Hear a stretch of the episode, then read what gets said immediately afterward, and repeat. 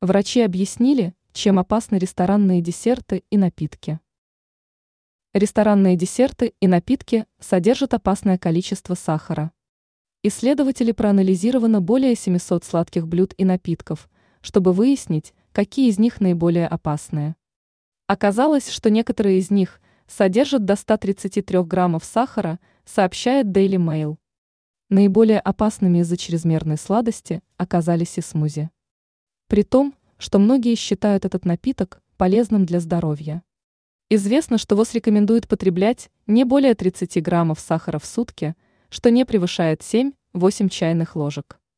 Диетологи подчеркивают, что в ресторанах предпочитают не говорить посетителям о количестве сахара в продуктах из меню. Порой бывает проблематично найти информацию о составе десерта или напитка даже в интернете.